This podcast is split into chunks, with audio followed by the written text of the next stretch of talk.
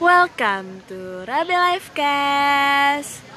Di podcast kali ini mau ngebahas tentang asam lambung. Berkolaborasi sama temenku, dia adalah seorang dokter namanya Dokter Siwi. Jadi kita mau bahas nih apa sebenarnya definisi asam lambung, apa fungsinya dan pernah nggak sih ngerasa aduh asam lambung gue lagi nggak enak nih atau asam lambung gue lagi naik nah kita mau bahas itu dan misalnya apa relate-nya ke teman-teman yang misalnya lagi diet. So penasaran kan? Let's check it out. Halo dokter Siwi apa kabar nih? Baik, kamu gimana Bel? Alhamdulillah baik juga Eh, di podcast kali ini mau ngebahas tentang asam lambung nih dok Eh, jadi mungkin bisa dijelasin dulu sebenarnya asam lambung tuh apa dan gimana efeknya di dalam tubuh fungsinya apa dan lain-lain Gimana ya? Kalau orang dengar asam lambung kan dengarnya kayak jahat kan. Iya, sakit aku sakit asam lambung nih kayak mules perutku sakit gitu kan. Terus sebenarnya ya normal sih. Orang semua orang orang sehat pun pasti punya asam lambung kan. Jadi asam lambung tuh kayak apa ya? Kayak semacam enzim, kayak cairan yang diproduksi oleh lambung sendiri. Dia sebenarnya baik sih fungsinya, kayak buat melindungi dari kuman, dari bakteri, terus kayak dia kayak gimana ya? Saking asemnya, dia tuh asem banget kan pH-nya di bawah sekitar 1 koma lah, 2 koma. Terus dia membunuh kuman yang masuk lewat makanan kita. Jadi nyeterilin gitu loh bilangnya gimana ya kayak ya udah nyeterilin makanan terus bantu tuh gimana caranya biar makanan itu bisa tercerna dengan baik nah itu dibantuin sama si asam lambung ini kayak gitu Ya, jadi fungsinya sebenarnya bagus ya. Cuman kadang kita, wah asam lambung gue lagi naik nih kayak gitu. Padahal memang eh, normalnya adalah di lambung kita memang Memang ada ada asam asam. lambung ya. Nah, terus apalagi nih dok yang perlu kita tahu dari asam lambung? Sebenarnya mungkin yang dimaksud sama orang awam kalau asam lambung itu mungkin kayak mah kali ya. Jadi mah itu kondisi ketika asam lambung kita itu produksinya berlebihan. Jadi terlalu banyak. Sehingga dia penuh tuh banyak menghasilkan gas terus rasanya seperti kayak naik naik ke kerongkongan ke saluran di atasnya lambung. Makanya rasanya kayak naik kayak penuh kayak panas. Nah itu gara-gara asam lambungnya berlebihan Jadi apa aja sih dok sebenarnya yang bikin asam lambung berlebihan ini? banyak sih sebenarnya ya. Kayak misal stres sesederhana stres aja bisa bikin asam lambung kumat sih kalau misalnya orangnya mudah terkena asam lambung. Ada juga yang gara-gara telat makan. Jadi gini eh, proses pencernaan dalam lambung itu terjadi selama 6 jam. Jadi dari makanan masuk di dalam lambung untuk dicerna sama si asam lambung ini selama 6 jam bayangin kalau misalnya kamu sarapan jam 7 pagi jam 1 pagi si lambungmu udah kosong nih harusnya. Terus bayangin dong kalau misalnya kamu nggak sarapan. Dari malam udah nggak keisi tapi asam lambung kan dia tetap terproduksi. Bayangin selambung itu isinya asam lambung semua. Makanya dia terpaksa naik tuh. Makanya rasanya jadi panas jadi nyeri. Nah itu salah satu penyebabnya sih kalau misalnya telat makan atau nggak sarapan bisa menyebabkan asam lambung gitu. Oke dok, jadi gejala kalau kita lagi naik asam lambungnya tuh gimana sih?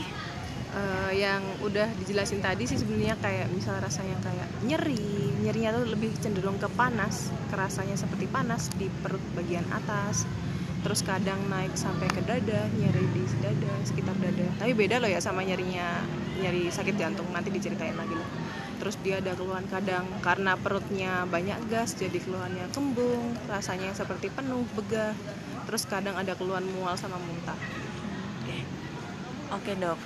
Terus tadi juga dibahas ya ada beberapa faktor yang bisa naikin asam lambung. Salah satunya stres, terus telat makan dan lain sebagainya. Cara menung menanggulanginya itu gimana dok? Sebenarnya sesederhana makan sih. Ya udah masalahnya karena asam lambung telat makan ya udah selesainya makan. Selesai. Enggak sih enggak, enggak juga sih. Kayak itu untuk mencegah ya. Jadi untuk mencegah biar asam lambungnya nggak kumat nggak terus-terusan berlebihan produksinya ya harus rajin makan. Kalau misalnya waktu 6 jam lambung kosong ya sebelum 6 jam harus keisi lagi lambungnya. Karena produksi asam lambungnya lebih banyak kayak gitu. Misal em, sarapan jam 7 nih terus makan siang jam 1 nah di antara mereka berdua diisi dong sama snack apa kayak buah.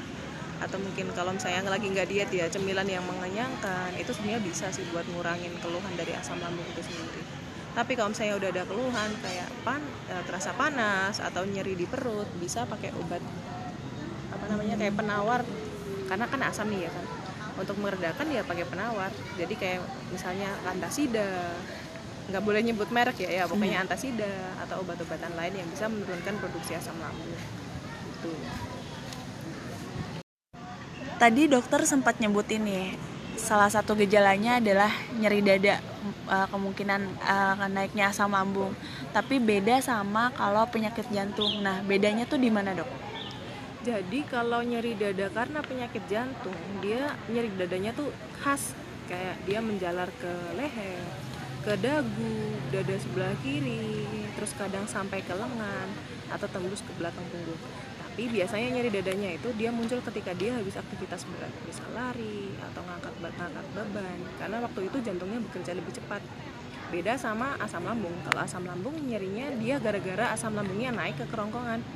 Nah si kulit di dalam lapisan di dalam kerongkongan ini dia teriritasi gara-gara asamnya jadi yang dirasakan bakal sama seperti keluhan asam lambung awalnya. Jadi terasanya dadanya kerasa seperti panas. Panas kepengen muntah. Kadang kalau misalnya sampai udah sampai atas sampai ke tenggorokan kadang terasa seperti panas atau asam. Nah itu kalau khas kalau misalnya pada nyeri dada karena lambung asam lambung Oh gitu ya dok. Jadi kalau misalnya nih kita biarin terus-terusan asam lambung kita terus-terusan tinggi gitu, ini efek atau dampaknya tuh gimana dok?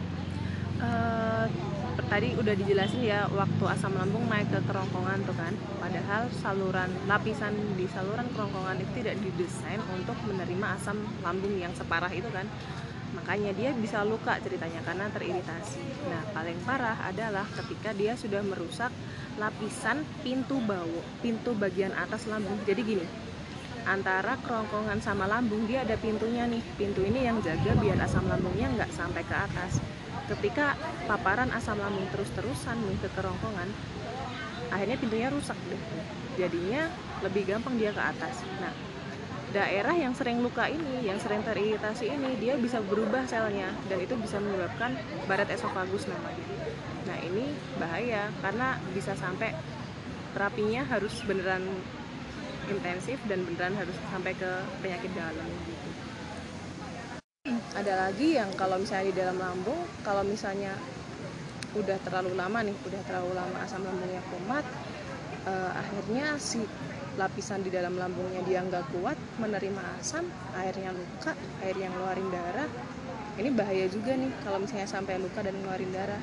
Karena ketika dia luka dia bisa mengeluarkan asam lambung itu keluar ke rongga di dalam perut. Ini bakal malah lebih bahaya lagi karena ini butuh operasi yang harus segera dilakukan. Karena bayangin sih asam 1 1 sampai 2 koma kena ke organ lain yang seharusnya tidak kena asam kayak apa dong rusaknya dibayang bisa dibayangin nggak? Nah, makanya ini nih harus dihindari meskipun baru awal-awal. Jangan sampai asam lambung itu keterusan atau nggak segera diobati. Dok punya tips nggak nih buat teman-teman yang lagi diet dan pengen tetap ngejaga asam lambungnya biar tetap normal kayak gitu? Jadi nggak naik dan nggak ngalamin gejala-gejala yang tadi disebutin uh, diet itu kan sebenarnya ngatur makan ya per definisinya. Jadi harusnya ketika kamu diet selain kamu ngatur kalori, makan asupan makan, kamu juga harus ngatur waktu makannya. Jangan sampai ketika kamu diet kamu jadi nggak makan atau telat makan, sama aja dong nyiksa diri sendiri. Karena ya lambung itu tetap harus dijaga sih, makanya harus diperhatikan jam makannya mau makan jam berapa mau nyemil jam berapa itu tuh harus diatur juga kalau misalnya kamu mau diet intinya kalau diet itu bukan berarti nggak makan sama sekali ya dok ya? Ya jangan dong. Diet itu ngatur makan bukan stop makan. Kita tetap butuh makan kok. Oke dok, terima kasih sharingnya. Jadi conclusionnya adalah asam lambung itu tetap diperlukan dan memang ada normal di dalam tubuh dan fungsinya malah baik untuk membantu mencerna makanan.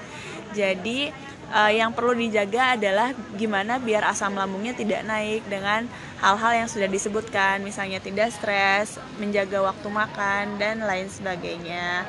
Oke okay, thank you dok udah sharing di podcast kali ini. Semoga yang mendengarnya mendapatkan manfaat dan bisa hidup sehat. Amin. Tetap jaga kesehatan ya Oh, thank you for listening and see you on the next Rabe Life Cast. Yay.